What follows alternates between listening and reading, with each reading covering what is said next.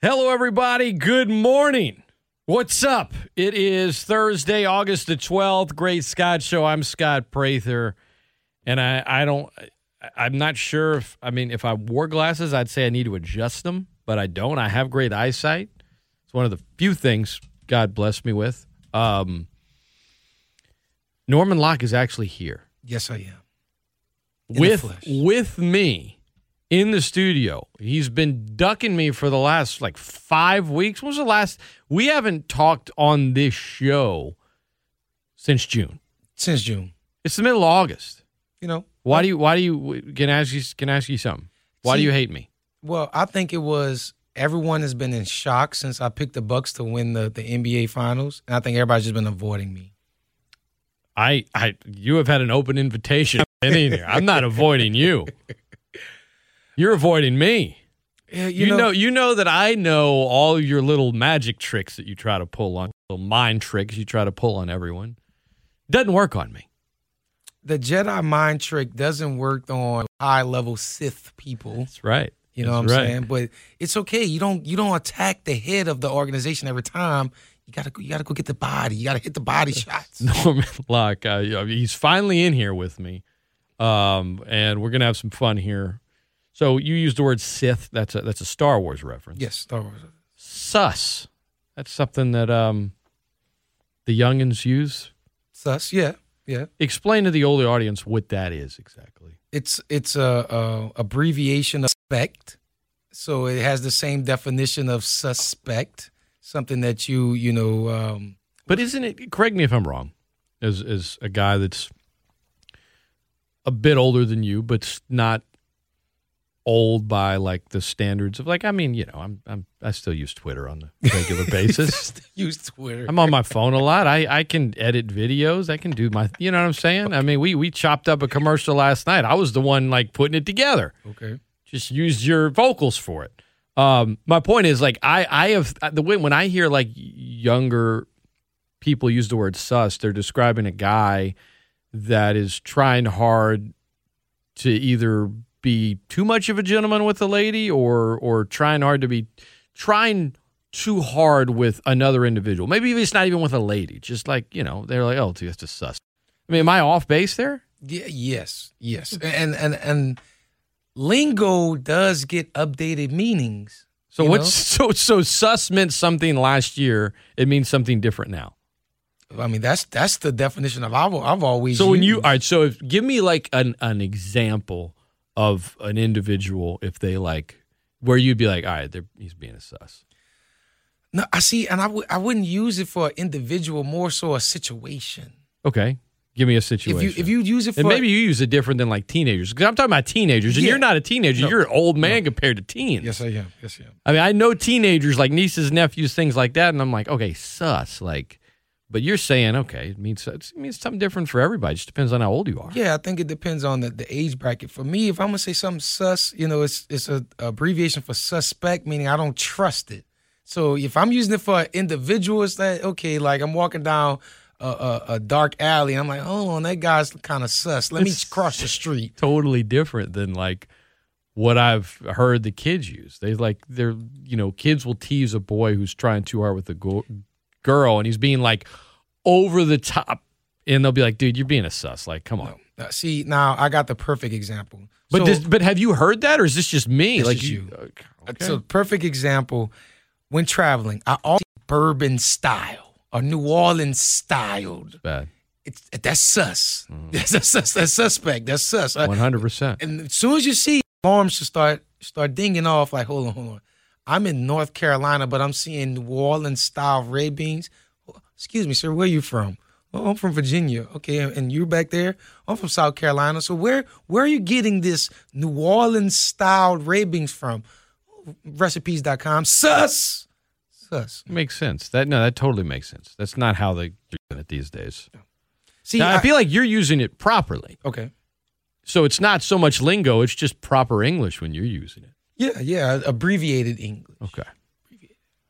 Sure. I know it's not suspect. I get it.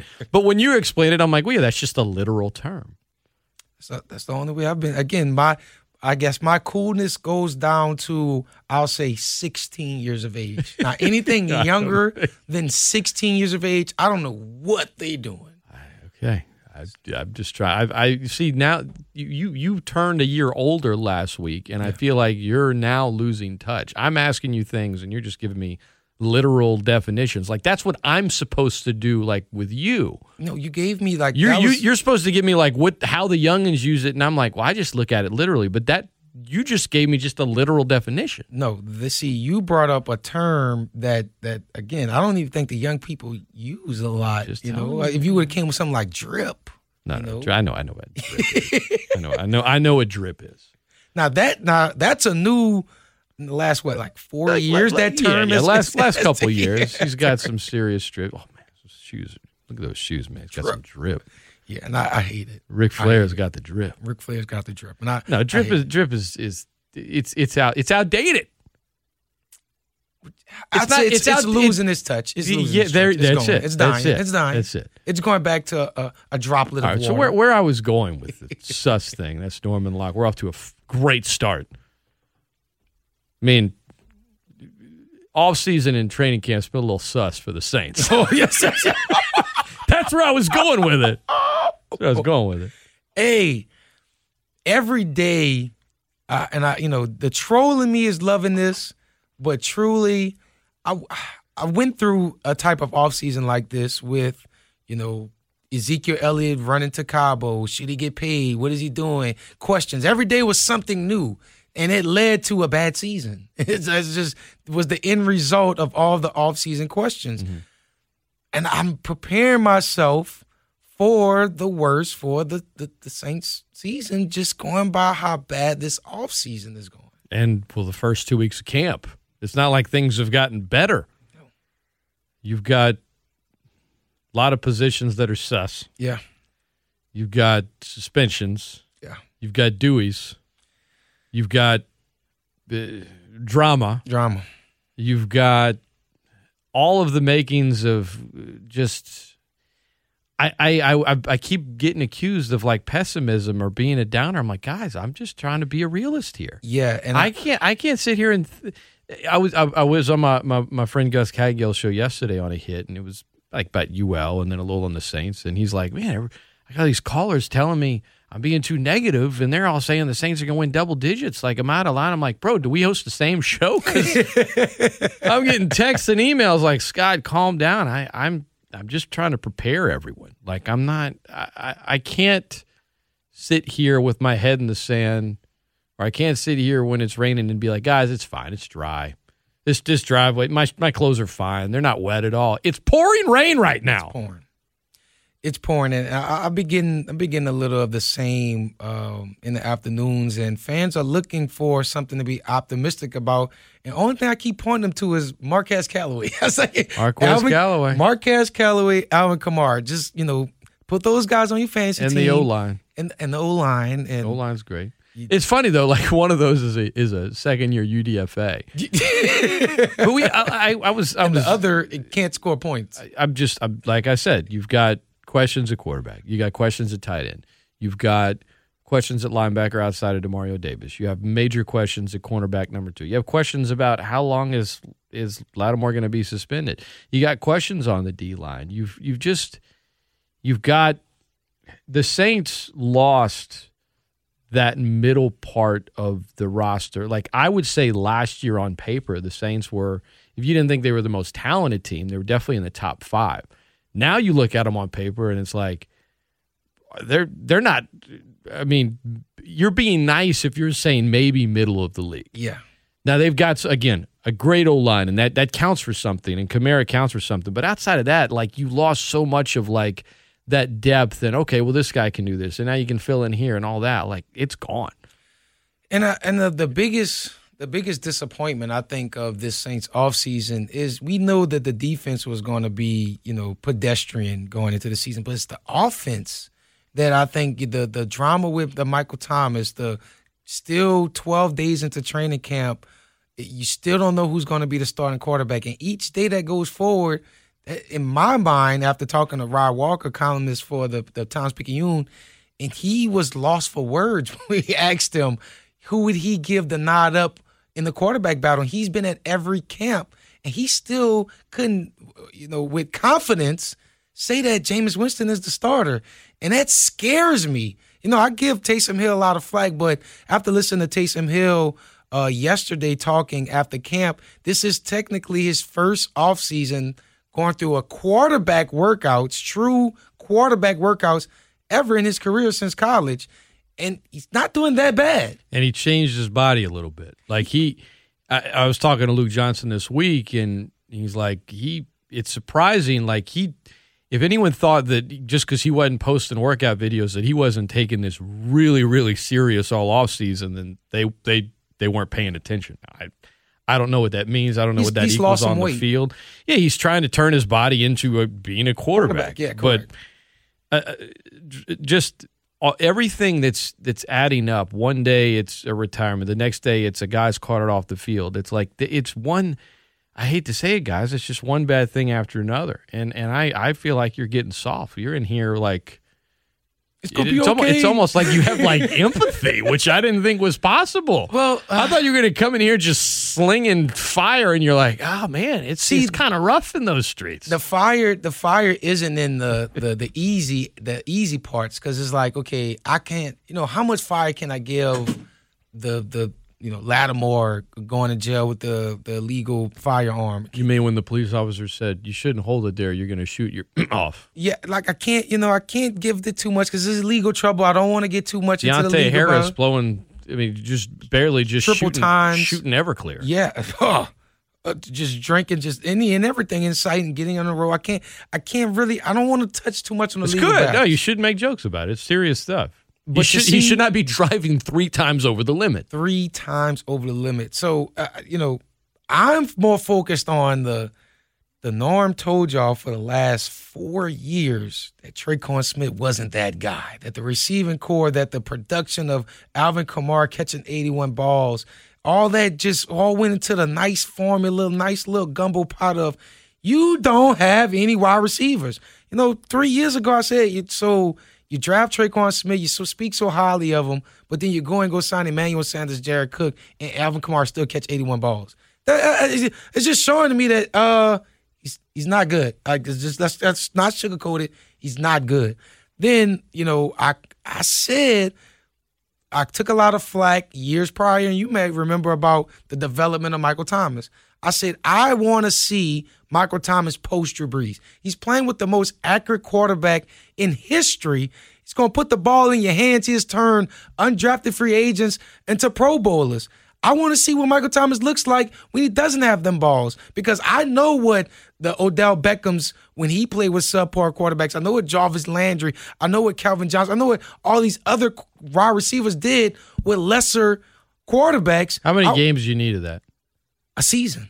Because he's got 6 games with Teddy Bridgewater and 2.5 with Taysom Hill when Thomas was healthy. And now, look, for me, it's that. I don't agree with you. I think Thomas has shown that he can catch balls from guys that you have described by your eyes as below-average quarterbacks. Well, I put Teddy at average. I put him at super. He's super. If passing is a 70, Teddy's a 71. Beat the Cowboys. 71.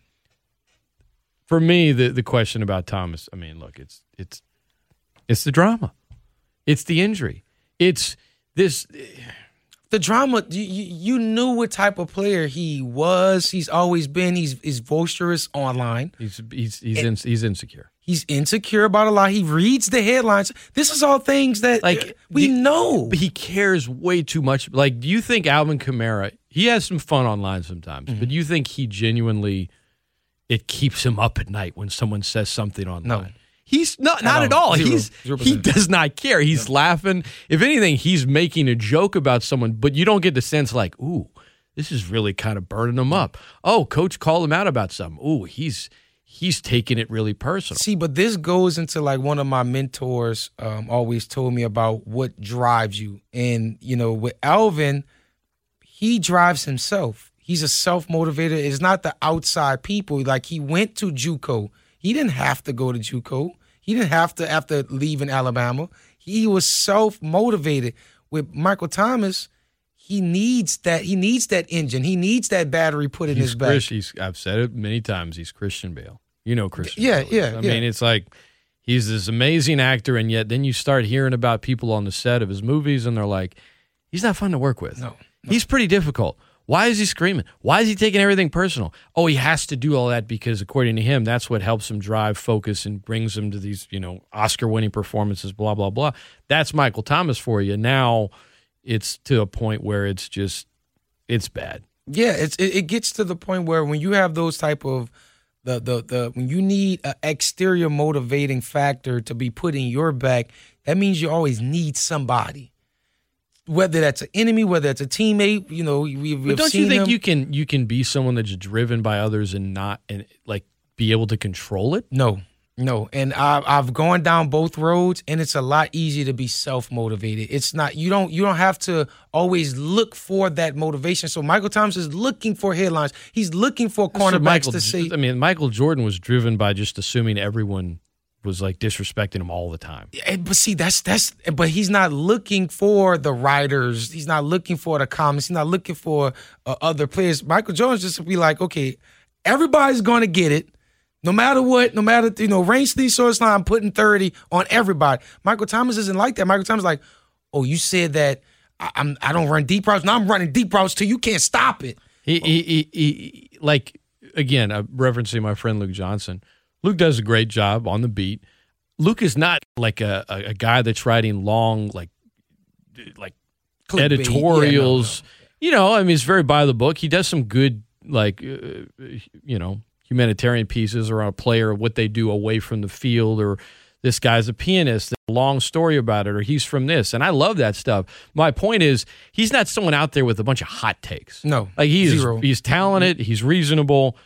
Michael Thomas blocked him on Twitter. Like, Thomas like goes off on people, and that's happened for a while. But then when the injury happened, and it's so stupid. I mean, I called Sean Payton out for this. Oh, he'd love him being petty until it backfires. Like when you have him blocking late in a game down the field on trick plays because you're trying to run up the score on Tampa, and it sets off this injury that set off a chain of events where he's frustrated because he can't get back. We, you know, maybe hold off on surgery. It doesn't need it. Oh, he's finally black. Oh, now he punched out C.J. Gardner-Johnson. Guess what? No one on the team is saying he had every right to do it. It's kind of the opposite. They're not really on Thomas's side in this thing. That's telling when teammates aren't, you know, that set off a chain of. Now, Thomas still needs to take responsibility for just being the way he is. Yeah. Like, you know, I won't say whatever it is, you get the targets, you got the contract, they've invested in you. Okay, so yes, the Saints don't have a great history on the medical side of things, but like, my thing is, ESPN 1420.com, Scott Prather, Norman Locke. If you're trying to lead these clues so that the internet can figure out why you're so mad, and you're liking, oh, the Saints didn't want him to get surgery, and then they got mad that he put it off.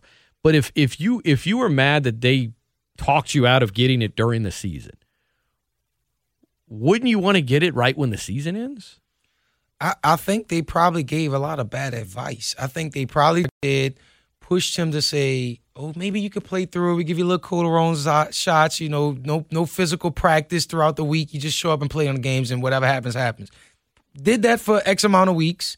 End of the season, they're probably like, oh, he can heal naturally. He doesn't heal naturally. We'll let you know. Let us know what happens. Michael Thomas is like, oh, I'm not calling y'all back. And that was it. Click, boom. I won't sit here and try to tell you that the Saints medical staff has this illustrious history, and they've been through different trainers and things like that. But I think if you're claiming you wanted to have a surgery most of the season, I don't understand why you would suddenly decide, no, I'm going to do it on my own, and I'll get a second opinion, and I'll let you know, and then just not get the second opinion. My point is this: no one's exonerated here. Yeah, nobody. That's my point on the whole situation. But I mean, you know, I've talked to Pierre Thomas, you know, who I might have again on the show. He didn't even watch football anymore. But his story that he told me about the whole injury situation that he had never told before, and how it was misdiagnosed and how far they pushed him. And then you hear Delvin Bro, and you know that story, and it's like, okay. King and Lewis. Yeah. Now, you know, the difference between Thomas and some of those guys is Thomas got that monster contract, and now you're here, and it's like, Just, okay, it sucks what happened. But at some point, you got to figure it out. You have to. And I think that him having a $33 million cap hit is helpful for both sides because, you know, nobody's getting traded, and he's going to miss maybe. If they were to trade him now, you're looking at $8.9 mil this year, 22 point something next. You wait until June 1st, now there's an out. Now you don't have to do that. Now that's a year from now. Yeah. I mean, that's. But then also you want for both sides, and I went on to say this yesterday, for both sides to be happy, they got to come together, fix it, even if you really don't mean it, fix it. He has to play well because the Saints, in order for the Saints to want to trade him to get as much in return as possible, he has to do well. If he wants to be traded and the opposite team keeps his contract going forward, he has to play well. That's right. And for the New Orleans Saints, for them, the best situation for their season, he has to play well. So I do think that the meeting of both of them are going to have to come together, but I just don't know when they're both going to come together and talk. How about Rap Sheet, huh? Ian Rapoport. Oh, yeah. Hey, man, I'm going to say right now between Ian Rapoport and Schefter, I don't know who's just eating up the tweets, the retweets, the likes, the mentions. I just think they like the algorithm and the metrics right now. I like true journalism just out the door. People like that numbers. That was weird because he didn't report what the headline said. Yeah. And then he doubled down by just retweeting it and retweeting people saying the headline doesn't match the report. And then that was like going to blame the editor. That wasn't like that wasn't a situation of, well, he's saying through sources he's hearing this and he's reporting it. Like, and then some fans of the team being like, I don't believe him, because I usually take up for the reporter in those situations. Like, I don't think the guy's making it up. This was different. This was just, we're just gonna have this headline up here, and you know how it is, Norm. Someone sees. Why would someone not believe the headline that you put underneath your name when you're the second biggest newsbreaker in football? On the NFL's main, you're on NFL Network. It's not yeah. Like, you know, you're on YouTube. And then people are like, well, yeah, but he does want to be traded. It's like, that's not the story that's here, guys. Story. He may. And if Rapoport had reported that he did, then I don't care if fans are like, you're a liar. No, I mean, shoot, the guy, it's freaking Rapoport. He's got sources. When you say one thing and then just have a little ticker that says another and everyone's rolling with it, it took them a long time to delete that. Oh, because the numbers, the metrics was just going crazy. You don't need that when you're Ian Rapoport, though. See, like you already are the head guy on NFL Network in terms of breaking news. You know, I tell you, I be on the social media. I see what some of these major corporations do with the algorithm. Like they're gonna. I'll tell you this now. Throughout the entire summer league, you're gonna see the middle brother, LiAngelo. That's his name? LiAngelo. LiAngelo. They call him Jello. You're going to see him on all sites every game, no matter if he has 4 points, 5 points. Just because the mellow family of stands and fans. I get it. It's going to keep the algorithm going. But even though that's annoying, Norm, at least it's not like a lie. You're just it is a lie. No, it's not. This is what he did in a summer league game. Yeah, but it's like I say, it's like just, you're just like it's not what Rapoport had up there is just false information. Well, that's the hottest thing right now. LiAngelo Ball's summer league stat line isn't a lie. It's annoying. It's like who cares what he did in the summer league? And see, yeah, but they got those people. But it's not. But it's not misinformation. They got those people that's gonna fall in the comments and say, "Oh, he only had 10 points. Why is Sports Center posting this? Okay. He had 10 points because he's a ball." Because he's a ball. Why is Ian Rapoport misgiving information about the New Orleans Saints? Because the Saints fan base is giving the most engagement right now of all fan bases in the offseason. If it's and that's not a problem. If it says, Thomas wants to be traded? ? Oh no, that's not good enough. That's not good enough. But that's accurate. That's not a lie. You're towing the line of okay, we want to get these numbers up with the algorithm through fans' anger. When you start lying about it, that's when you cross the line. When he retweeted it, that's when I knew it was the double down on the algorithm. And then he deleted it. I've done it before. I've done it before. I've thrown some wrong stats out there, let it up there, let it fry up there, let everybody get angry, and then delete it and come back like, oh mistake. Once you run up 10,000 followers and you come back and say it's a mistake, guess what? You have pleased everybody saying, oh, you were wrong, but you still got the 10,000 followers. Pretty messed up, isn't it? Internet, man, it's a gift and a curse. It's a gift and a curse. Messed up. But what I enjoy most is I'm watching all Saints fans, and this is, usually you'd be like, Norm, you saying all, and just talking about the internet. No. Watching all Saints fans just sit in a wet diaper right now, and I'm thoroughly enjoying the wet diaper. And I'm just like, it's not getting changed yet. You got to sit. Now it's going on 12 days of wet Pampers, and I think it might go to at least. Because how I'm predicting, Sean Payton won't name a legit starting quarterback to after preseason game 2. And I think the fire is going to get hotter and hotter until after the preseason game 2. It's your metaphor, a diaper? It's a wet diaper. Really? Yeah. Does Jerry wear diapers yet? I hope not. Because I want to party with Jerry. Bro, Jerry, I know Jerry had the plastic surgery years back, but at that first episode of Hard Knocks, I was like, man, Jerry's, as he's putting salt and pepper on his McDonald's, the guy's billionaire eating McDonald's. The most overhyped team in football, coupled with Hard Knocks, where whoever on Hard Knocks is going to be hyped up a little bit each year because we're like seeing it and everyone's going to get, this guy, music. Maybe you have to get him early in fantasy. But now you've got the most overhyped team in football every year. In a bad division that they should win because it's a bad division, and they're on Hard Knocks. Yeah. Now it's just an overhyped machine. And then I remember, that's the Cowboys head coach. Oof, man. Hey, he got Super Bowl. Mike McCarthy got Super Bowl. Yeah, he sure does. Got Super Bowl. Sure does. Cowboys hadn't won one since you were 3. Yeah. See, they're going to be hyped up. They're winning 15 games. There's some things in the first episode of Hard Knocks. Some good. Some bad, some hilarious. And was one move that was made on that first episode a total sus move? What am I even talking about?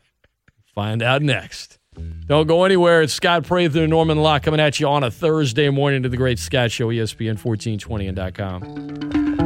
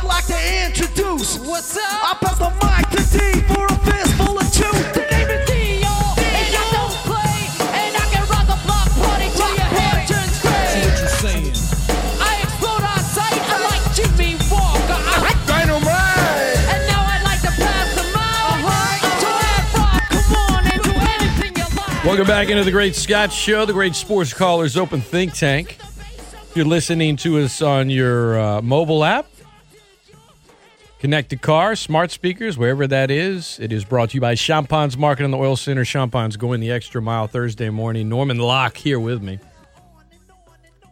That still hits right there. Ain't no little baby. Ain't no little dirt. You can troll on the Saints, but don't go there. Don't go here. But for something recorded 30 years ago, that's pretty good. It's no Mick Jagger. What?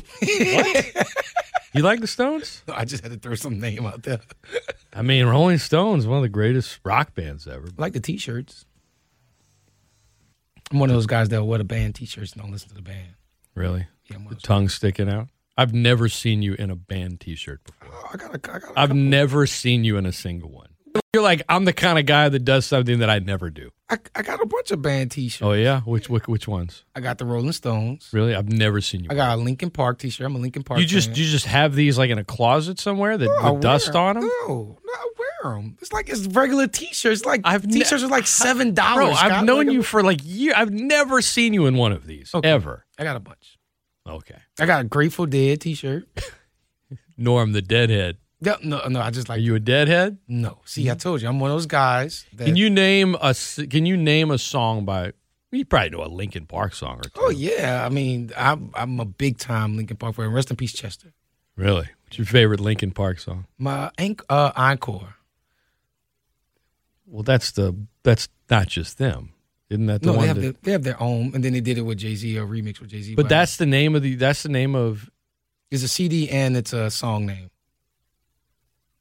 How does it go? Can I get an encore? Do you want? No, but not with Jay-Z's part of the Linkin Park song. Isn't it in the end? It doesn't even. Yeah. So it's not. Yeah. Sorry, I was just listening to that one. Yeah, so you named the one song that collabed with Jay-Z. You don't listen. I would to Linkin literally Park. listen to that version. That's because I was. It's just it's a mashup. Yeah, it's a mashup. But that's the one rock band that I literally haven't been able to see ever, in my life. I went to a Green Day concert a long time ago. That was at Champion Square. Yeah. Yeah, I went to that. If I could go back in time, I would just go see like Beastie Boys and Cousins. Like I wouldn't want to do like a butterfly effect. Oh no. And some people are like, "Oh, you go back to a sporting event." I'm like, yeah, but I already know what happened. Yeah. So, I guess I could go and, just feel the energy, but it's not the same. I don't know what happened at some Beastie Boys concert in, Scotland in 99. Yeah, no. But I could pop up there, have the time of my life, and I'm not going to mess with I'm not going to go be like, hey, guys, just go to the doctor a bunch. Because I wouldn't want to mess with the butterfly effect. Yeah. As much as I wish MCA was still alive and they still made music, I can't, you can't mess with it. Go to the concert, don't talk to anybody, enjoy the music, and zap out. You can dance a little. I mean, that, but even that could just screw it all up. Yeah, because you could bump into a guy and start a ripple. Yeah. And then the Cowboys might actually have been good for the last 26 years instead of, a perpetual disappointment that's overhyped. Legacy. I didn't say forever. I said, since 99. Let's say the last 22 years. Yeah, you just pinpointed the butterfly effect somehow. Well, no, I mean, if you could go back to the 50s, you could screw it up. If you just went back and messed with Jerry Jones and he never bought the team, who knows what happens? He said on Hard Knocks, I'll do anything. You saw the tear drop out, too? I almost cried, too. Is he about to kill someone? I wanted to grab his hand. Mike McCarthy was looking at him like, huh? What? No, he was just like, let's take away the sailor cap. Mike McCarthy and Jerry, not like they're... It's not electrifying. Or McCarthy and Dak. It was like I feel some tension in the air here. I wouldn't say tension. I just feel like it was tension. I wouldn't say tension. It was tension. I feel like Dak he's so ingrained into doing his own thing. And it's like Mike McCarthy came in like, oh, I got a Super Bowl. Let me show y'all what it's about. And it's like, you gotta earn your way, Mike. You can't just roll around parading. I won a Super Bowl a long time ago. Y'all got to listen to me. No. It don't work like that. I mean, all he was doing was saying, please listen to the doctor's advice. We just don't want you to get. Yeah, but I mean, everybody. Jerry's like, can we get him throwing more balls here? Give him $160 million. I don't do a good Jerry Jones impersonation, so instead I just go over the top with it. All you got to know is y'all heard Jerry. Jerry's righted all his wrongs. He's righting all his wrongs. Acceptance is the first step to recovery. That is hilarious. He's righted all of his wrongs. What are his wrongs? Keeping Jimmy Johnson out the Ring of Honor. That was the biggest wrong. You mean when Jimmy was getting into the Hall of Fame and Jerry made it about him? No, he didn't make it about him. Oh, he did. That's the semantics that you want it to be. He picked the perfect day. While the man's going into the Hall of Fame, let me say I'm going to put him in our Ring of Honor. It's the algorithm. It's somehow about him. Scott, it's the algorithm. You want to match up the LG rhythm. Yeah, no, we're not doing Don Cheadle here. it's the algorithm. You want the best. All right, let's get back to Hard Knocks. Maximum. Yeah, Jerry likes to make things about him. That's fine. I get it.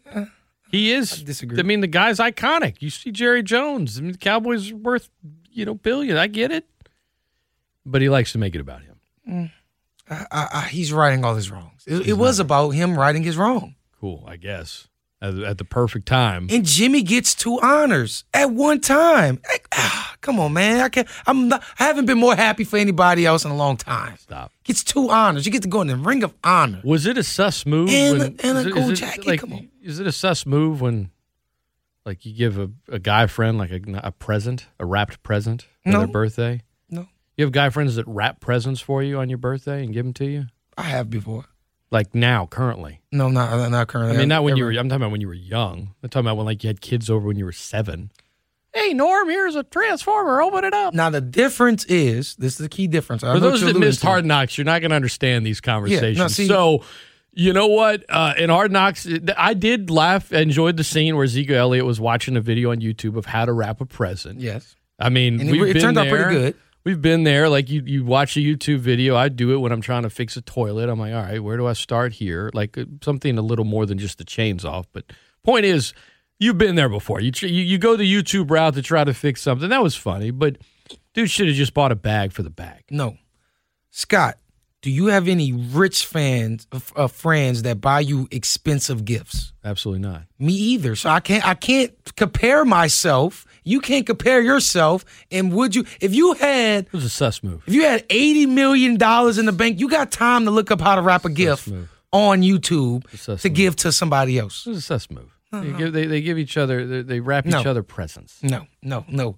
They are best friends. He gave him a diamond bracelet. Dak gave Ezekiel a diamond bracelet for his birthday. Because he got $160 million versus the $60 million that Zeke got. He got him a gold yard.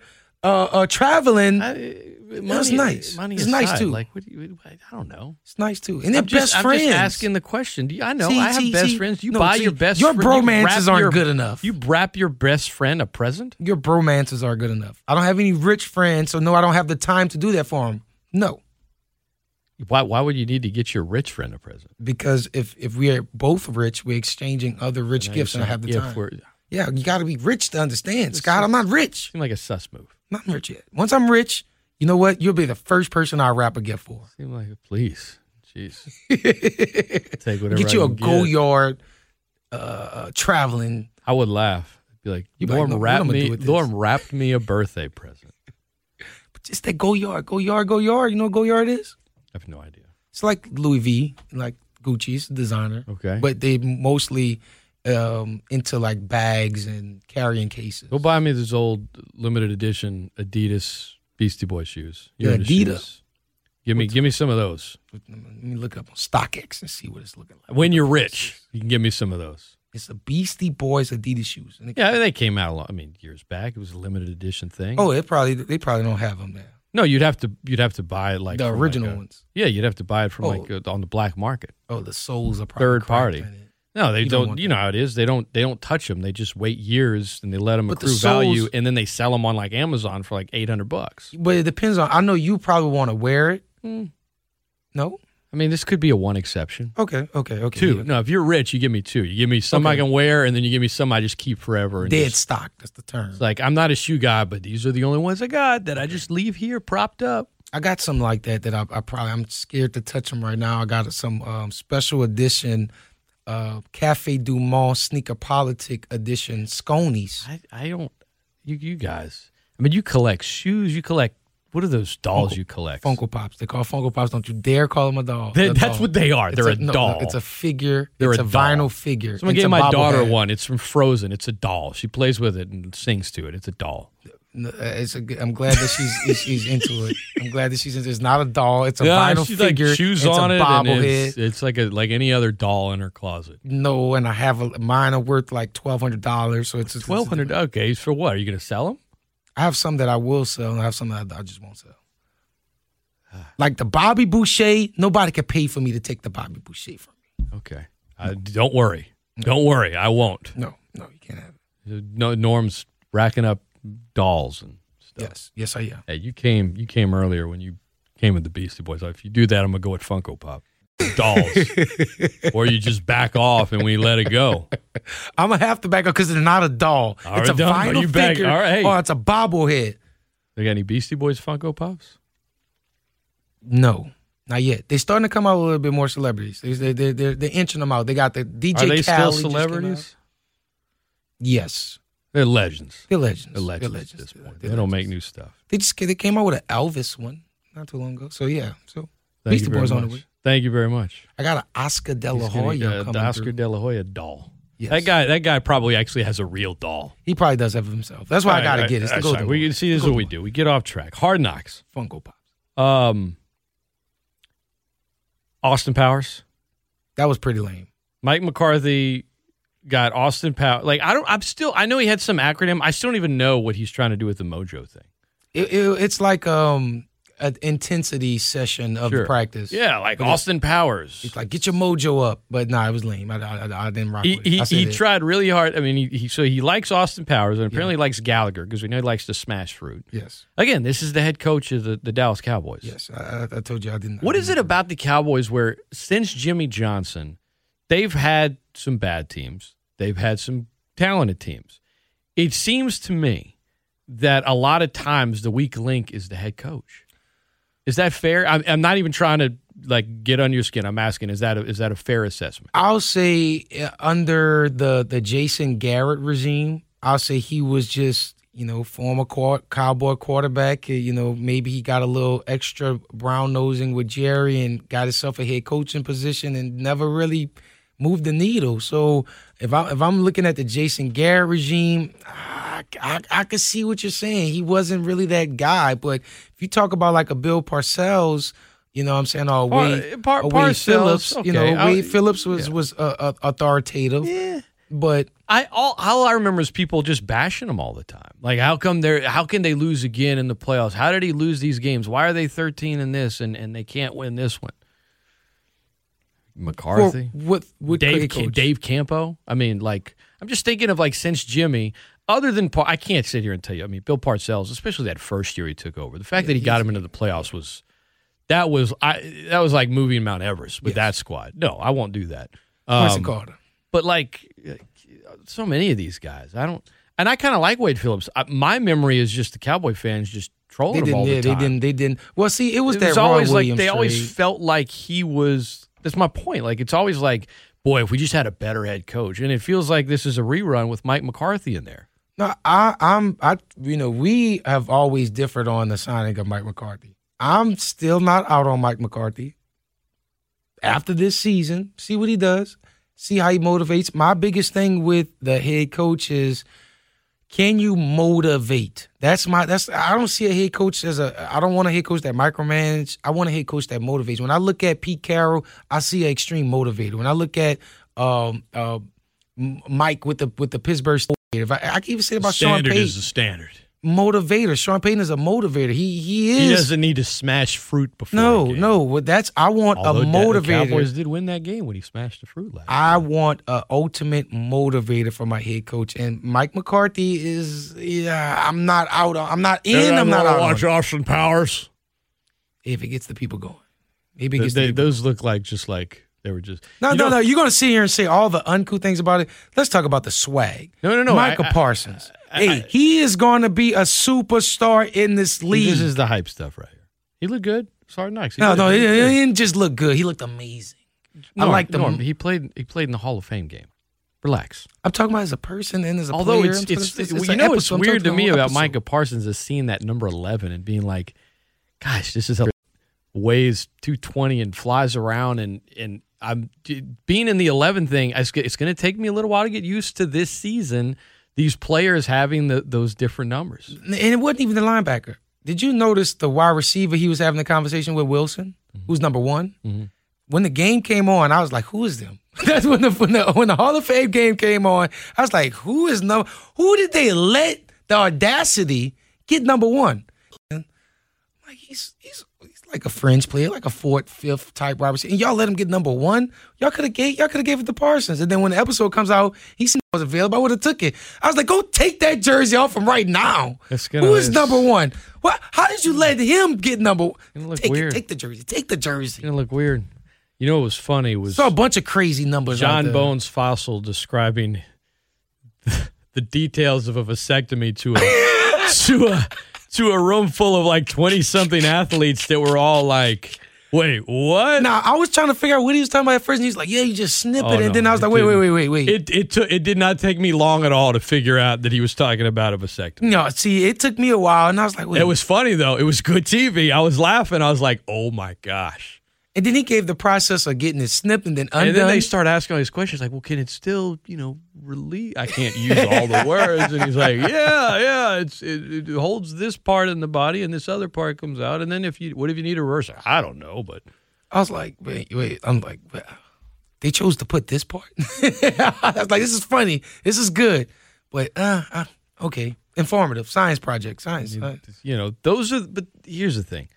Those are the actual moments of Hard Knocks you remember. Like, when the Jets were on it 10 years ago, I remember Rex Ryan, now let's go get a snack. I didn't say the word he said, but it was like, it was the fact that he was cursing when he was mad and he said, let's go get a snack. Yeah. Like, he was ticked because, like, during like a open practice with the fans, like Santonio Holmes and a bunch of guys just started eating, like, cheeseburgers like on the field, and he got in like Rex. Though I don't remember the fringe player who didn't make the roster on that. Maybe it was actually it might have been Danny Woodhead, which is crazy. My point is, I don't remember all the details that like in the moment when you're watching Hard Knocks, you'll get into is this guy going to make the team or not. But 3, 4, 5 years from now, especially if they don't end up sticking in the league, like you're not going to remember that part of it. You're going to remember Jerry Jones putting a bunch of Danny salt on a McDonald's burger, Danny Amendola. Yeah, he was on Hard Knocks. He was a fringe player. He was in the league for like 12. When was he on Hard Knocks? He was on Hard Knocks the last time the Cowboys was on Hard Knocks. Oh, you sure? I didn't even know that. but again, what did I say? He was in the league for like a really long time. Yeah, but it started. Like Victor Cruz, I remember. Him, that breakout preseason game. I remember that, and it was like he wasn't on Hard Knocks, but the Jets played the Giants, and in that game he went off, but it was only because, like, if that had just been some player that never made a team, you wouldn't remember. No, so I do remember. I remember the moments of, like, I'm going to remember John Bones Fossil telling the Cowboys room the details of, well, what that is it's called a vas deferens, and then they have to tie it here, and all the players like, what's going on? That term. It's the medical term. No. But you're saying, I don't know why they put it in there. Like, those are the things people are going to remember years from now. See, this is where I differ. I think it is the fringe players and the guys that the guys that get cut and the guys that draw that emotion on you. I think the funny things is too, I like that. And it's episode one. But let me just be clear. That's the fringe player making it or not making it is probably the best part of Hard Knocks. What I'm saying is the ones that don't make it, you don't remember them year by year by year. Like, do you remember who the Rams cut when they were on Hard Knocks and Jeff Fisher's last year there? I didn't watch it. All people remember is Jeff Fisher saying, like, I'm not going bleeping 7 and 9 over and over, and, like, it just kind of became a meme and a joke. Like, maybe you're listening and you remember, but, like, who did the Raiders cut last year? Or they were on it 2 years ago. Like, who did the Chargers cut last year? I didn't watch it. See, it depends on when was the last time you watched? When was the last season you watched? The Browns. Okay, who did the Browns cut? They cut the wide receiver. I forget his name, but he was the wide receiver who scored the touchdown in Odell Beckham's shoes. Don't remember. Yeah, Couldn't tell you. Yeah, see, I was invested in having wide receiver troubles, and he came in and he was doing good. I got nothing. Yeah. Nothing. Maybe it's just me, although I have a good memory when it comes to this stuff. You're not watching it. No, I remember Baker Mayfield in the RV. I remember Brogdon, the backup quarterback, making jokes. I remember Odell gave him the shoes right before the offensive game. I remember Greg Williams just cursing all the time. And yeah, but players who got cut. I'm sure when I watched it, I was like, man. Like, the only player, like you said, devastated or excited for him. But then I moved on in my life and I forgot. Was Danny Amendola. That's the only one that I can truly, like you said, just be like. If it wasn't Danny Amendola, you wouldn't remember. Because Amendola stayed in the league for a while. Yeah, but he had to go through that. He got cut. He did get cut, but he had to go through it. It's why I remember Danny Woodhead being the guy on the Jets 10 years ago that didn't make the team, because he ended up playing in the league a long time and playing well. But I don't remember the other people the Jets cut that year. I remember Mark Brunell being asked questions about Mark Sanchez's love life, and he's like, guys, this isn't funny. Like, he's old enough to date my daughter. I don't want to talk about this. He's the starter, and I'm the backup. I mean, it's kind of weird, right? Yes. Those are the moments I remember. Danny got cut. And let's go get a snack. And then Danny got cut again from the Eagles, and then he didn't really, you know, start taking off until he got to the Rams in 2009. Good for him. So. Good for him. ESPN 1420.com. Scott Prather, Norman Locke. It's the Great Scott Show. I'm excited for episode 2 already. Lines, phone line's not open right now this morning. Episode 2. I can't wait for it. They haven't really. Typically, in the first episode, they start latching on to some friends players. They didn't really do that. Like that's what I said. That's the most time they've put like on stars to in a first episode. There was a lot of Dak, a lot of Ezekiel, Parsons, Mike McCarthy. They went into the game. That's why I say I enjoyed it. I like how the first episode went, but I do think, like you said, in episode 2, it's going to be less stars, more story of a fringe player. But I'm trying to figure out who's the. You know what I forgot too, and now I'm thinking about it. Randy Gregory. When I saw him, I'm like, oh yeah, he's still in the league. I forgot he's been suspended so many times. Yeah, he played last season though. But like he had so much trouble not smoking weed. Yeah, there's the whole defensive line. So much trouble. The whole defensive line. So much trouble. And reportedly, the way that he was like has been able to, I guess, lay off it enough to where he's currently playing is that he's now smoking a pack of cigarettes a day. So you got him off of that, but now he's addicted to cigarettes, man. That's what he's saying for the media. Oh, really? I think you know he shows. He's telling everyone I'm addicted to. It's good. Yeah, and then he's gonna turn around, and then when he goes home, it's not a cigarette. So what? He finally just figured out how to not get caught. Is that what you're saying? I mean, it's in the CBA. You don't get in trouble anymore. It's true.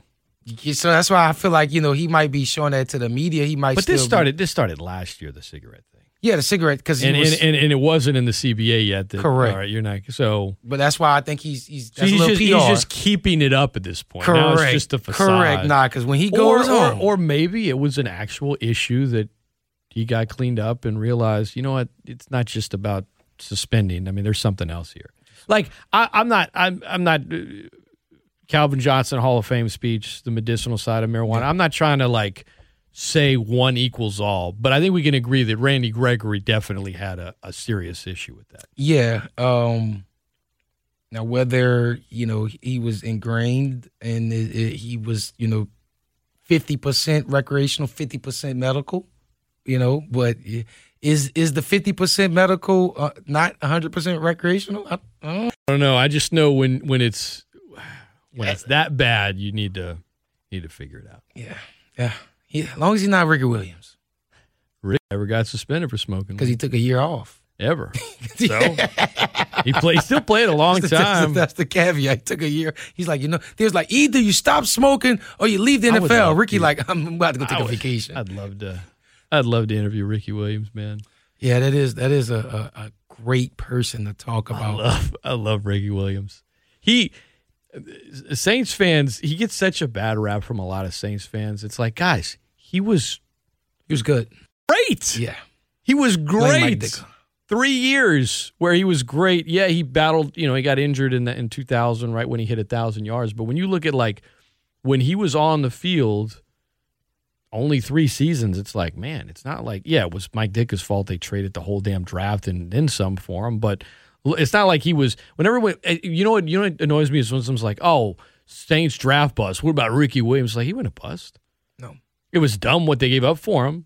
But he wasn't a bust. No, you're making it sound like they gave up for him and he couldn't. You know, he couldn't play out there. No, that's not the case, man. He's not Curtis Enos for the Bears, 5th overall. Who was a bust. He's not. You know, Patrick Robinson. Poor man, P-Rob just. He was the post Super Bowl 32 overall, and retired in the middle of practice on a Tuesday. His best years came with another team. He won a Super Bowl. His best years came with another team. Hey, that guy always handled himself with class. So I'll respect him. I'm not gonna. I'm not gonna make jokes about him. I had to show respect because the other listeners, your other Saints constituents, did more show respects. Do you know he ended with more career interceptions than Tracy Porter? But Tracy Porter gets more respect than P-Rob. You know why. I know why, but you got to put him on an even playing field. Stop it. You got to put him on an even – Scott, he played a year more than Tracy Porter. So?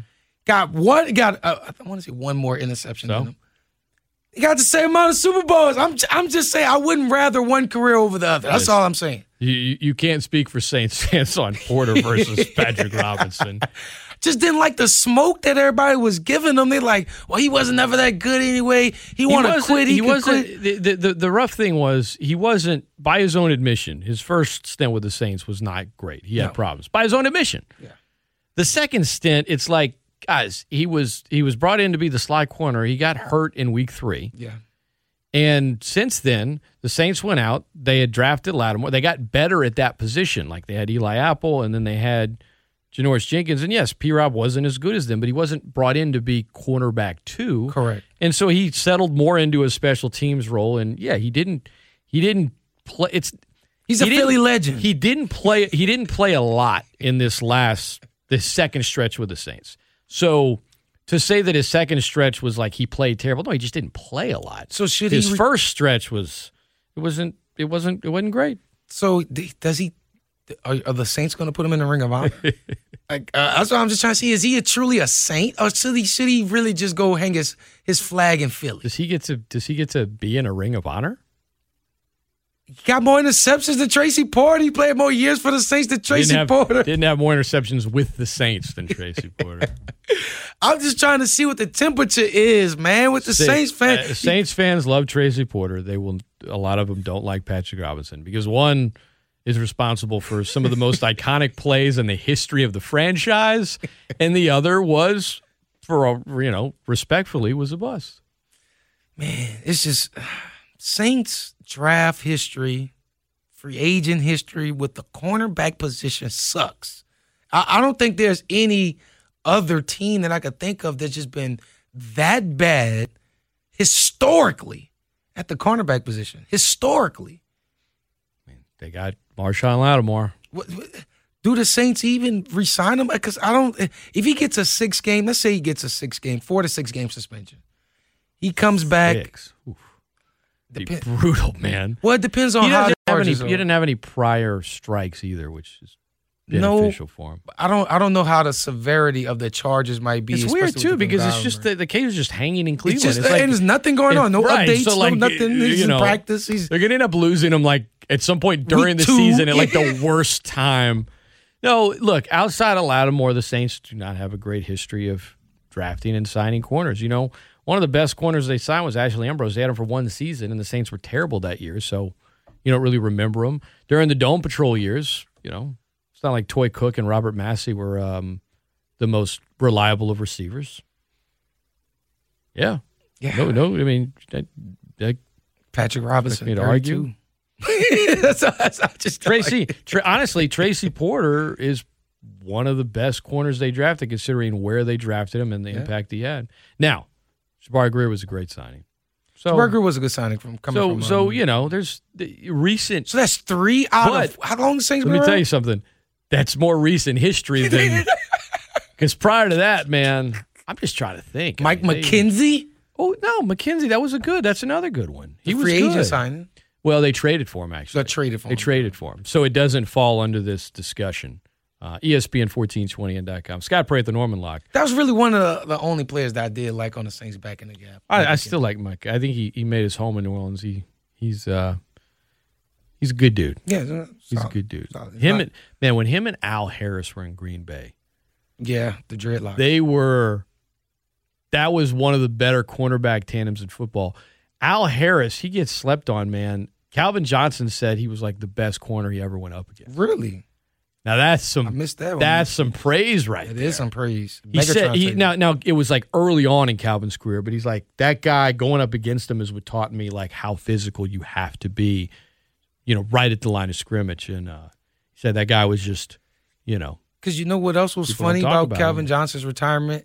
In every media hit that he went on up until the ceremony, they kept putting this one photo. And it was when the Saints had him, triple teamed them on the goal line. That's right.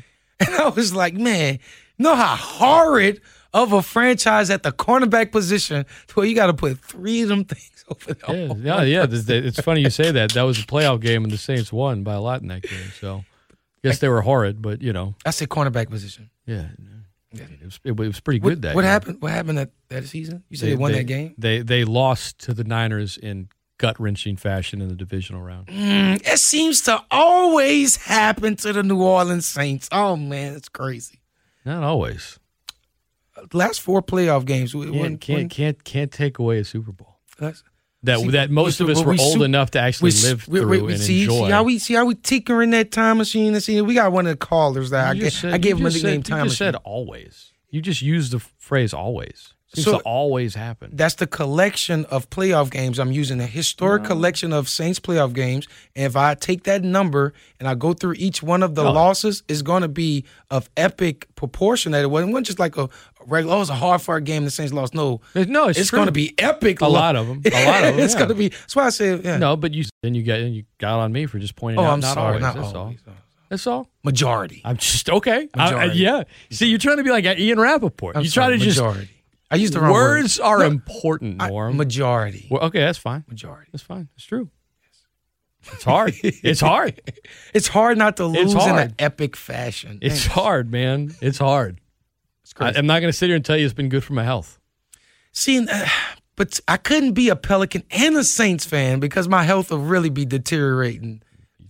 You spend a year in deterioration because you're drinking every Sunday to celebrating and being upset. Then you come in the Pelicans games, and it might be a random Tuesday with something crazy happen. The next thing you know, you're sleeping on Bourbon Street, and your face is touching the concrete. What? Hey, man, life of a Pelican Saints fan. Is that your face is touching Bourbon Street? After some of the Pelicans games, I felt like it. If your face has ever touched Bourbon Street, it's nasty. Either you got punched or you don't remember it happening. Oof. It's nasty. Yeah, you think? ESPN1420n.com. Nasty. I'm Scott Prather. That is Norman Locke. It's the Great Scott Show. When we come back, college football. Getting closer. Getting closer. You know, talk to the Ragin' Cajuns Tuesday. Check that. Yesterday. Find out next, ESPN1420n.com. Wings like a dragon when I'm flying above. Shoot venom from my eyes when it's time to get rough.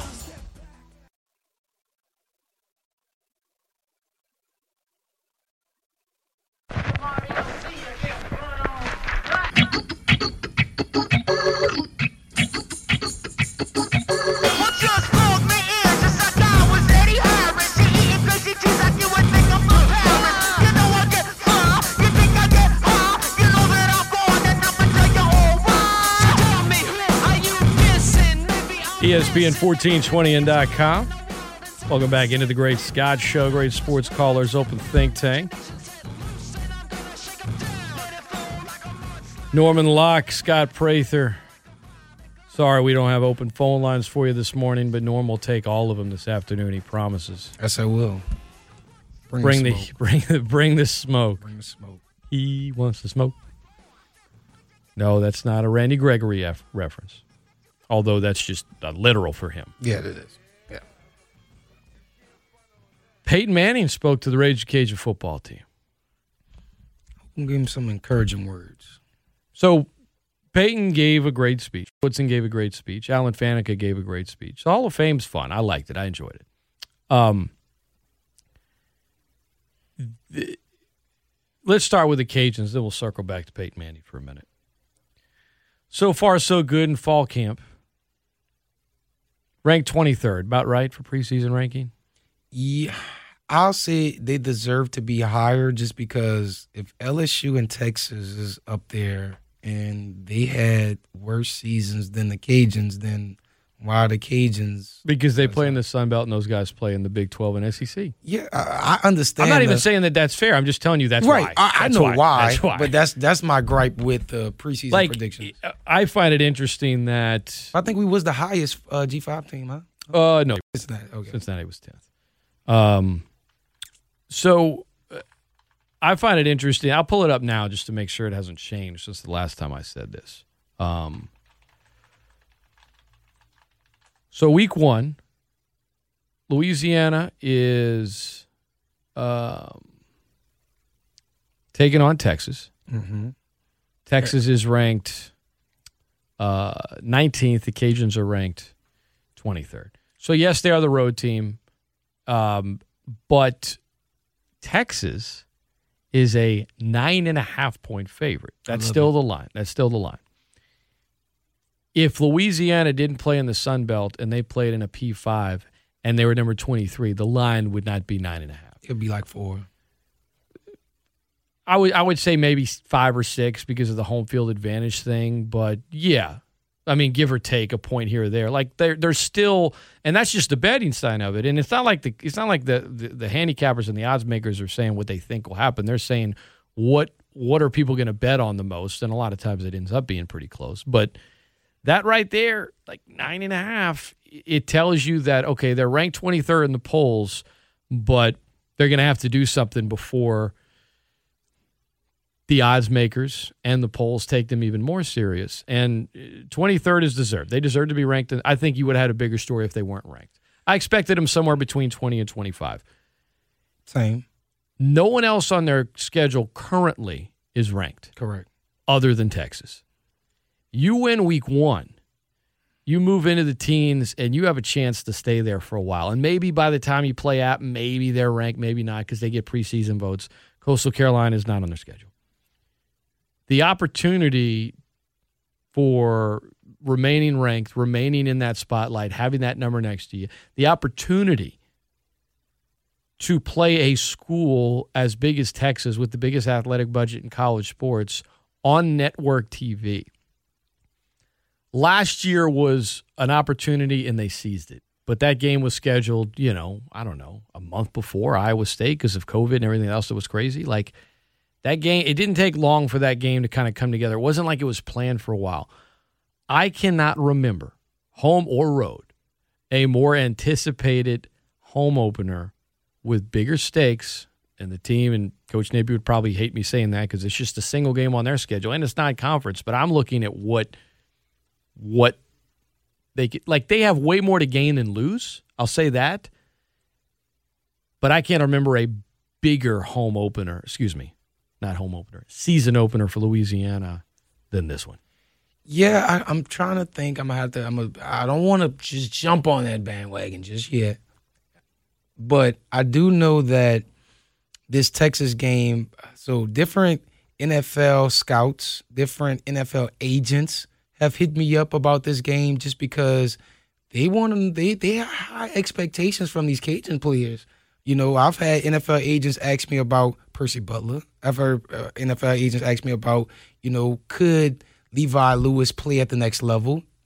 So the eyes are all on the Cajuns. This is the Cajun team from 2010 or 2009 or the 2000s per se. This Cajuns team has expectations. They got eyeballs on them, and there's some people that expect them to win and be the underdog to come out of this game. And usually, like when that Iowa game came about, you had celebrity guests come on and come pick different teams. And this time, I don't think it's going to be only just one person picking the Cajuns to win. I think we're going to get a lot of people picking us in the favor. We'll see. We'll see if they pick Louisiana. I mean, Texas has a new quarterback. They have a new coach. You could talk yourself either way. So you're going down that road, which is more than fair and accurate. Well, you said it. You got a quarterback battle, and they have 32 snaps between them, and you're replacing a guy that played there for 4 years. Correct. You have a new coach. Coach can win. You're in the entire. The school, the university is trying to jump conference. So you have a lot going on in that team right now. You got a lot going on. And there's a lot of underclassmen, but they played last year, and they have a lot of returning starters. And it is Texas. They are talented. And, yes, they lost 3 games last year, but it was close. They were 3 plays away from being in the college football playoff. So with the old regime. With the older coach and the quarterback. But you still have a lot of returning. My point is, like, I think I'm not surprised it's 9.5. You can point to Texas and say you're getting them at the right time because it is a new coach and it is a new quarterback. And the Cajuns do have a lot of continuity, although they have, you know, half of their staff is new. But in terms of players and head coach and coordinators on the offensive side and defensive side, I get all that.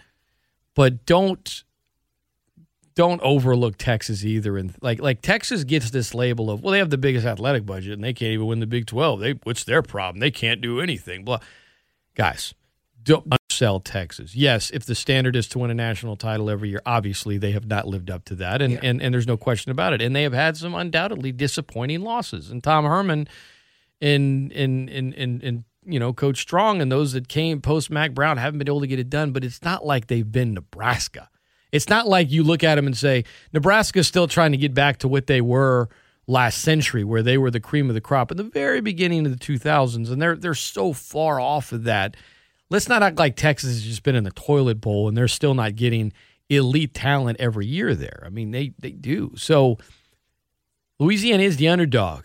And having said that, Week 1 is the perfect time to play Texas. Yeah, I'm Week 1 is, like you said, it's if any time you're going to play a team that I'm harping on having a new head coach with a new quarterback that he doesn't know who's going to be the starter yet, whether the starter wins out. I just feel like it's a lot of new, and it can be good or it can be bad. But in the tech and for Texas, I think that the spotlight might be too bright for him when this little Cajuns team come on down to Texas.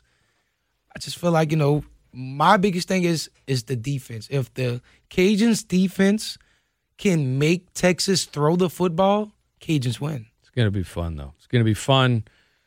Week 1, LSU's going to be at UCLA. They're middle of the pack, Pac-12. LSU, when you look at their schedule, in terms of teams preseason ranked, They don't have a preseason ranked team until the middle of the season against Florida. Yeah, and you know, with the freak injury happening to Miles Brennan, they're gonna go with Max Johnson.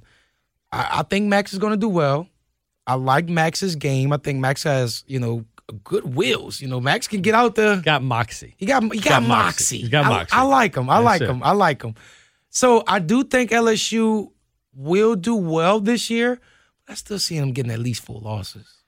They're going to be one of the most improved teams in college football, considering they were 5-5 last year, and it felt even worse. Yes, it felt worse. They won the last 2. Bo Pelini that's just going to do wonders. I mean, the defense was so horrible. The defense will be improved. Secondary is going to be crazy. My question, biggest question mark for LSU is the O line, and mine is the D line. You got it. You got to protect. You got returning starters there, but they're also not. It's also kind of not solidified. It's like, well, it's open camp at these spots. It's the O-line, and if LSU doesn't protect Max Johnson, like, who you can put out there? I mean, you're putting out Nussmeier. Like, you've got to protect Max Johnson, and he can't. That's the big thing for me. Like Miles Brennan, I mean, is a freak accident. He's both of those guys. I mean, I look at the last several LSU quarterbacks. I mean, those guys gotten. I mean, even going back to like Danny Etling, Joe Burrow, Brennan, those guys got the snot beat out of them. Who's the one that played for the Titans for like a year? Mettenberger. Yeah. He had a good release. He ended up his last play was a torn ACL, but he didn't get beat down quite as much as his other guys. But my point is this: like all those guys would kind of like run with it a good bit, and like Johnson, he's. Maybe he'll get bigger with age, but I can't see that kid just – as much as Burrow liked to run and kind of took hits, I don't look at Max Johnson and say, yeah, he can do that and, sustain it. Like, that's – If something Burrow happens to him, man body. If something happened, he was a man. He was like older than everybody on the field. If Johnson, if he stays healthy, then LSU, I think maybe I'm not saying they're going undefeated or win the SEC, nothing like that. Wins losses, but we undersold how many losses we said. No, last year I said 5. Now I thought like at midway point of the season I was like, it's probably going to be worse than that. Then they managed to win the last 2. It was crazy, but good for them. I think maybe 3 losses. 3. I mean, I'll give 4. That's why I'll wait until before the season starts before I really kind of finalize it because you want to see what happens in camp and all that other stuff. I know too. But between, go ahead. Oh, you got Bama and Georgia. Got to put those 2 up there. That's 2 automatics that I gotta put up there. Then you got Auburn, if I'm not mistaken. Auburn. Yeah, I don't Auburn's not gonna be very good. Yeah, but LSU versus Auburn, I don't know. I don't know. That one I got circled because I don't know. But then I'm trying to think of the rest of this schedule. You got Texas A&M, who's going to be good. Nah, Texas A&M is going to be good. That's another loss that I got. But they don't. I don't think Georgia's on their schedule, Norm. I don't think they're on their schedule this year. I think you got A&M, Florida, Bama, and then Ole Miss is the only other team that's currently ranked that's on their schedule, and they're 25th. Nah, they're going. Like Georgia. The only way they play Georgia is if it's in the SEC title game. That's why I'm thinking 3 losses. I think Bama, A&M, and then someone else. Florida. That was the team. Yeah. Bama, A&M, and then someone else. Maybe it's Florida, or maybe it's just the team that sort of, they'd be favored against but lose. But just getting rid of Bo Pelini. Just Central Michigan? No. Now let me tell you something. If for some reason they lost at UCLA to kick off the season, it would just get ready for all hell breaking loose. I mean, you talk about panic, but I don't see that. I mean, they're still ultra talented. ESPN 1420 and .com. If you had to, if Norman Locke, Scott Prather, it's the Great Scott Show. If you're listening to us via the app on the stream, it's brought to you by Champagne's Market at the Will Center. Champagne's going the extra mile. If somebody had to make like a portrait of you, or a statue of you, or something that you knew was gonna be around for 30,000 years. What kind of face would you make? I got to be looking away mysteriously. I want you to think more about that. Really think about that. Don't go anywhere. The Great Scott Show is going to be right back right after this. I'm Scott Prather. That's Norman Locke. Don't go anywhere. It's ESPN 1420.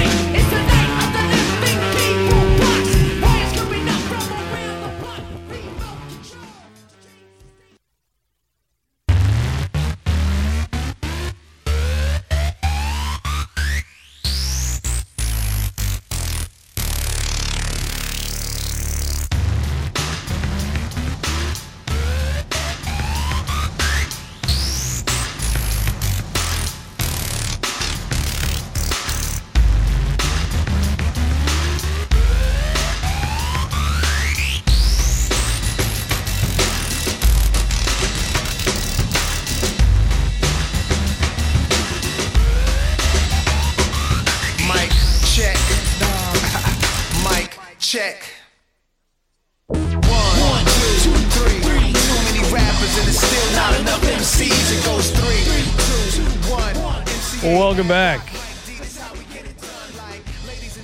into the Great Scott Show. Scott Prather, Norman Locke. Seen Nas trending a lot this week. Ooh, that album's nice. No new age rap, no new age nothing. It seemed like it's some old school, just Nas and the beat. I like it a lot. He has a song with Sorry, something we. It just went in our headphones really loud by accident. You got a song with Lauryn Hill that's really, really good. It's a new Lauryn Hill verse, too. So I saw talks that about people. Social media. People talking about her being late. ESPN 1420 and .com. You know, the NFL busts. I think about Dave Baker, the 400-pound giant that knocks on the door of each Hall of Famer to tell them that they're going into the Hall of Fame. And he's trying really hard to get him to cry, but he's always like, and he's always breathing heavy because he's such a big guy. He's literally 400 pounds. He's a giant. He's like 6'9", 400 pounds. And he's, you see him like these giant football players look so small next to him. He's like, now your gold bust will be there for 30,000 years. Ken, Hall of Fame. How you feeling right now? What are the emotions? And, I mean, he's smiling though. He's like, he seems like a nice guy, and at the same time, I'd be like, "Oh my God, I feel a little nervous next to you, but great about the Hall of Fame." Back up. But I always think about when he's like, "Your bust will be there, Ken, 30,000 years." Like, 30, all right, that's a long time there. I don't know if anything will be around for 30,000 there, Dave. Years. But if that's how long the bust is supposed to last, they're going to have to – the Hall of Fame is going to be really, really big, I would guess, in the 30,000 years. You had to, like, have a statue or you're going to have a bust. It's like Calvin Johnson said when they were doing his – because they take a picture of you currently and then they try to, like, use old photos of what you look like when you played and, like, mix it together. He's like, I was just worried I was going to, like, flinch or, like, be, like, squinting, so I was just concentrating the whole time.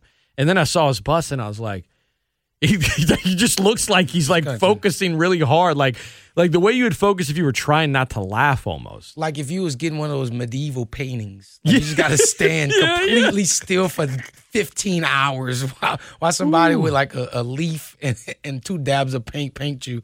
No, see, I would have this ominous just look away, just like the medieval paintings. Like you would just look away. Yeah, look away. But like, there's no. What if it's a Hall of Fame bus? Because some of those guys are looking away. If it's a Hall of Fame bus, I got to grow my hair. I like the ones with the long hair. Dude, Ed Reed's bus is the best one. No, it's fire. That's why I'm like, it's the best one. You know, I like Troy's. I feel like they put some artificial hair on the back of it. Yeah, it was like, what is Troy Aikman, what did he have, like a Jerry curl? Like, that's not what his hair looked like. No. So it's like... Although they put Deion's Jerry curl on, didn't they? They did put Deion's Jerry curl. So it's like, I want some type of, I got a low cut. I wouldn't want hair. I got to have some, like, funky hair. So do they have anybody with a mohawk in all of it? No. I know a mullet probably sitting in there somewhere. Maybe. A mullet has to be in there somewhere. Maybe. But, see, I got to have some nice, some type of hair. I would, but like you would just be serious. So you know how plain it is to be bald and just have the bald bust. You gotta have some glasses or something, a beard or something. But if you play, like you can't. Urlacher, as weird as he looks now with hair, his bust has to be bald. Yeah, but that's plain. It's just like his neck and mole rash. It's just, what is it, bronze? What is it? Is it granite? What is it made of? Got me, bro. I don't know. Something that'll be here in 30,000. Aluminum. 30,000 years now. Yeah. So whatever. Titanium busk. The all-time greats. I want to have some type of like, like a fire mustache or something. Fire mustache. I think I would just smile. They're bronze bust. They always say that. Bronze bust. Okay, they always say. Yeah. Cast in bronze and put on there for permanent display for years to come. And then I get a copy. I need a copy. Like a bronze bust. I would just smile, man. Would you get a copy? Would I get a duplicate bust? Yeah, I need one. I don't know that that's allowed. Got to break rules sometimes. I mean, you could go buy one on your own, I suppose, but it probably costs a lot. No, I don't need a bust of myself. It'd be weird. No, I do. You're always looking at yourself, thinking you're looking all suave. I got to put the bust next to to my gold jacket, next to my jersey. I got to go to Ohio every day, every time that goes look at myself? No, I want to put it in my living room. Keep your gold jacket, man. No, because I got to go put it on. Hall of Fame. The Hall of Fame. Did you see? I spoke on this. Did you hear? You're already laughing. I don't even know what's coming. Now I'm nervous. Did you hear the hot mic at the Hall of Fame ceremony? Bill Cowher? You sure it was Bill Cowher? It sounded like Bill Cowher. Come on, guys, let's go to the party lot and smoke a joint or what did he say? A doobie. A doobie. That only Bill Cowher would say doobie. But he doesn't seem like a guy that smokes doobies, but it sounded like him, and he was on the stage. But then I'm like, okay, we know what Calvin gets into. And then they pan and they show a bunch of different other people. I was like, I thought it was him. I thought, like, who is in their jackets or their suits trying to go do a parking lot doobie in the middle of the Hall of Fame ceremony. Like, that's awesome, but I got to know, who was it? I think it was. I mean, it sounds like it's video. There is compelling evidence that it was Bill Cowher, which is. I wanna believe it. I wanna believe any one of those. See, I knew if somebody has over. Let's see. Let's give an over. They got to be over 40. Oh, you're saying doobie? Yeah, no. Whoever smoking said doobie. Right. They got to be over 40. Right. If they use the phrase doobie. Nah, doobie's still around. But I'm just saying in the age of the people that was there. Okay. But that's awesome to me that you got these 40-year-old guys that's celebrating, and somebody's like, like they're 20 or 18, like, let's go sneak out back and hit the doobie. I just want to believe that it was Bill Cowher, which makes it so funny. I mean, it's each their own, but the idea that Cowher would say that, like, stick his chin, or maybe if it was Cowher, maybe it's just some inside joke, and like you didn't. Yeah, man, no, that wasn't no joke. Whoever it was, they left, and that's why I was like, I really need to find out who at the Hall of Fame ceremony said, let's take a smoke break and then come back. Because it wasn't over with. He just said, you know, once this thing's done, let's go out and back and go hit some doobies. So you got multiple doobies just on tuck right now. And this was, you brought the celebration of doobies? I haven't heard the phrase like doobie in so long unless it was like about the Doobie Brothers. Like in terms of like referencing like a doobie marijuana, I had not heard it. Doobie has been replaced by pack. Pack is now the new phrase. So when you if you ever hear about putting somebody in a pack, I think they said let's go smoke joints in the parking lot, or was it doobie? I thought it was doobie. I think you've been building up doobie for a while, and it was actually joints. It was joints. This whole discussion is just a waste of time. No, let's take a listen. Let's take a listen. That's joints. That's not. It's doobie. Joints. Okay. We just wasted 5 minutes of you using the. You know. Using words. So you rap the word. I mean, because Cowher's like bending down. I can't tell. Is his mouth moving? See, you don't know who it is, but somebody's trying to get on the doobies.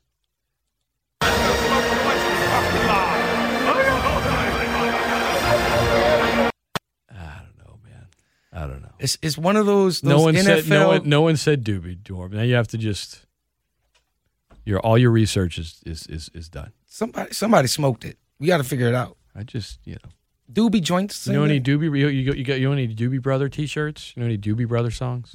No, I don't know who that is. Rock and Roll Hall of Fame? No. We're circling back to a conversation last hour where Norm claims he has all these banned T-shirts of music he doesn't listen to. I've never worn a T-shirt ever. I like the Fray. Really? I do.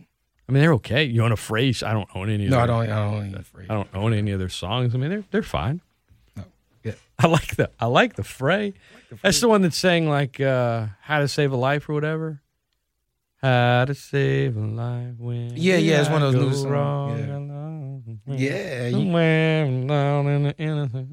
Yeah. It's y'all be honest. See, I had like a little weird time frame in my life that was like, I wouldn't say weird, but I would say from since 1993. Yeah. Your entire life. From 2007 to like 10, I fell into the alternative rock and roll. I just fell into it. Alternative rock's great. Yeah, and especially that time, like Panic at the Disco, and everybody else was coming. They're not good. Don't do that. No, don't do that. You like Panic at the Disco? Back then, Scott, I can't say I've heard a Panic at the Disco song in years, but I'm saying from 2007 to 2010, I was entrenched into the alternative rock. I saw them in concert. Now, I didn't go to see them. Oh, yeah. They opened up for Weezer. I don't know who that is. You don't know who Weezer is? No. Man. Nor. All right. Yes, let's not go down this rabbit hole. ESPN 1420. ESPN1420.com and in the ESPN 1420 app. If you want hot takes and overreaction, Norm's got him. He's flipping out to summer league games, for Pete's sake. No, I'm not flipping out. I'm telling everybody, calm down. Lennon Burton is flipping out over summer league games. I tell everybody, I saw Michael Beasley playing a summer league game. I'm like, oh, this is not serious. It's not serious. Kenny Fareed is playing. You can't blame Linden. You can call him out for it, but you can't blame him. And I'll tell you why when we come back after this. And what's the next bad thing that's going to happen to either the Saints or Pelicans? I mean, what's David Griffin doing? Speaking of David Griffin, the funniest follow on Twitter right now is a parody account that involves David Griffin. And I'm going to read you a couple of the great lines from this thing. Don't go anywhere. I'm Scott Prather. That is Norman Locke. We're right back right after this. It's ESPN 1420. Oh, you Trekkies and TV addicts. Don't mean to this, don't mean to bring static. Oh, you Klingons in your grandma's house. Grab your back street friend and get loud. Blowing doors off inches. Grab you with the pinches. And no, I didn't retire. I snatch it off with the needle nose pliers.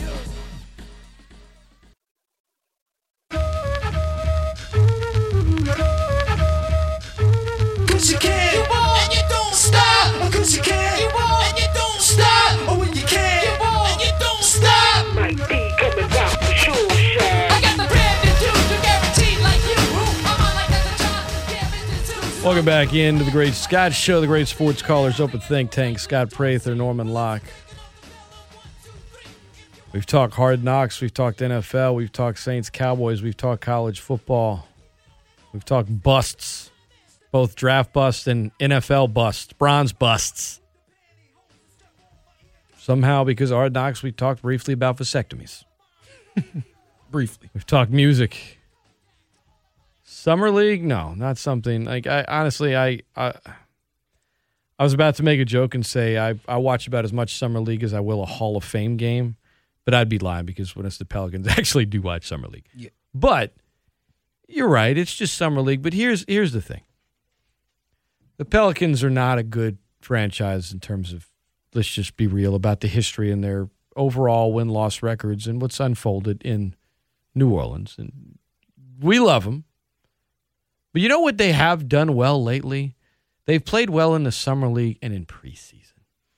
Those things don't matter. I shouldn't say they don't matter. They don't. Those things don't equate to winning when it counts. They're all part of a process. You know, I don't like preseason games. I watched the Saints preseason game Saturday against Baltimore because for work and everything else. But it's not like I'm going to sit there and be like, get my popcorn ready, hope they win the game tonight. What's the line? No, it's preseason. What's the line? Hey, you know, if you're betting on preseason games, you need to call that number. Yeah, you need to call that number. At the bottom of the flyer, you need to call that number. But having said that, like I was on a show in New Orleans yesterday. I did a radio hit for them. And it was like, fans need to calm down. I'm like, listen, Pelican fans want to be excited about Summer League. It's the one time they get to see the team like win a bunch and look good. If they want to overreact, they want to get excited about preseason. I don't want to get mad. It's like the Pelicans aren't like the Detroit Lions of the NBA. They're not that. But when the Lions went 4-0 in the preseason and then proceeded to go 0-16 in the regular season, I couldn't get mad at the Lions fans for enjoying a win in the preseason. Like it's okay. I remember when the Saints were consistently one of the worst teams in the NFL. It was like they won in the preseason. There was a small party that's like, hey, I mean, at least it's something because we're not used to this like ever. And granted, it's not. So I don't blame Linden, but yes, if you're putting too much stock into how a player is performing, then you are just setting yourself up for disappointment. Yeah, I just I'm going to say I'm not going to down the Pelicans fans, but if you are, like you said, getting your popcorn ready, pulling up, you know, immensely tracking the stats, I'm like, bro, who are they playing against? Like the first ever Summer League game was against a foreign team this season. And I didn't even think it was a real – I don't know what I was watching. I was like, oh, yeah, Summer League started. Lynn's like, no, it didn't. I was like, nah, I saw the Kings playing somebody. He's like, nah, I don't know what you're talking about. I had to go look it up. I'm like, I know I wasn't tripping. Oh, yeah, they did play the Shanghai Sharks or somebody. And I was just like, oh, Summer League started? Okay, well, you know, call me when regular season's about to start. Like, I don't care about Summer League. Just like how we made this big old whoop a couple years ago about Kuzma going crazy in the summer league. And guess what? He's on his second franchise now. So it's like I can't put too much of something. I watch it. I like it. I don't draw sweeping conclusions from it ever. No. We watched Nall go crazy in summer league. And then, in the preseason. And in the preseason. And people flipped out, and then the season started, and he had his rookie struggles. Lo and behold, now he's entering year three, and he's ready to take a bigger step, and that's normal for a guy that's the 17th overall pick in a draft. So I don't dig into it. Like, I got, Rockets fans like, oh, man, the rebuild is going to be so much better than the Pelicans rebuild. I'm like, bro, you watched 3 summer league games full of just your rookies. Wait till that big bad man Eric Gordon steps on the court, and let's see how great these Rockets team is. Oh yeah, John Wall, the same person that played in that stretch from February 4th to April 20th, where you lost 20 straight games. He's going to be on the court too. So I know Jalen is really nice, and I think he's going to be a great pro, but he got to play with some other guys, and he going to have to play against LeBron. You're not going to score 25 points against LeBron. Like what you doing? ESPN 1420, ESPN1420.com, and the ESPN 1420 app. So David Griffin, the vice president of basketball operations for the Pelicans, the man in charge, he has a way of talking that is different, and when the team is winning or he's not losing, it kind of sounds cool and almost like gospel-like, and when they're not, it sounds a little different. These are I haven't even listened to these, honestly. These are some old clips to have of Griff, so they're outdated, but the point isn't to listen to the clip in terms of like it being relevant news. The point is to listen to how Griff talks. Yeah, so I think the game has changed an awful lot from the time I got into it. There was a time where if you were a very forward-thinking front office, you had competitive advantage. And now I think the front offices are so much deeper and so much better across the league that finding advantage is more difficult. And you've seen that in terms of how many well-run franchises there are that are building cultures that sustain themselves and build in a positive direction.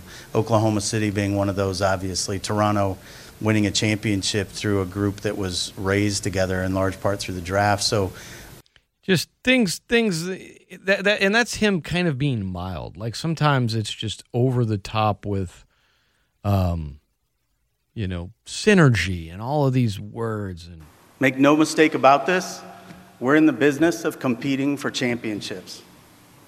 This is also going to be the very last day you hear any member of basketball operations use that word. That's not a word that you just use. If other people want to use that word, that's for them. People in this building, everyone that plays for this team, Alvin and his coaching staff, they understand this. You don't say the word championship. You earn the right to have other people say it about you. There's a count out there, Norm, that I'm now following because I need to smile. It's just called @GriffinPresser. Now, think to yourself, did David Griffin actually say this? Victory assurance that the work you previously put in has value and purpose, but it cannot convince you that the need for mental grinding and physical exertion is past. The journey only ends when the journeyer is content with his destination. Yeah, I'm feeling it. I see where the jokes are going. Competing against former employers is both invigorating and humbling. I look back fondly at my time spent in Cleveland, thinking less about wins and more about the ability for young men to conform their personal dispositions so as not to disrupt the organic ecological community. Yeah, that's funny.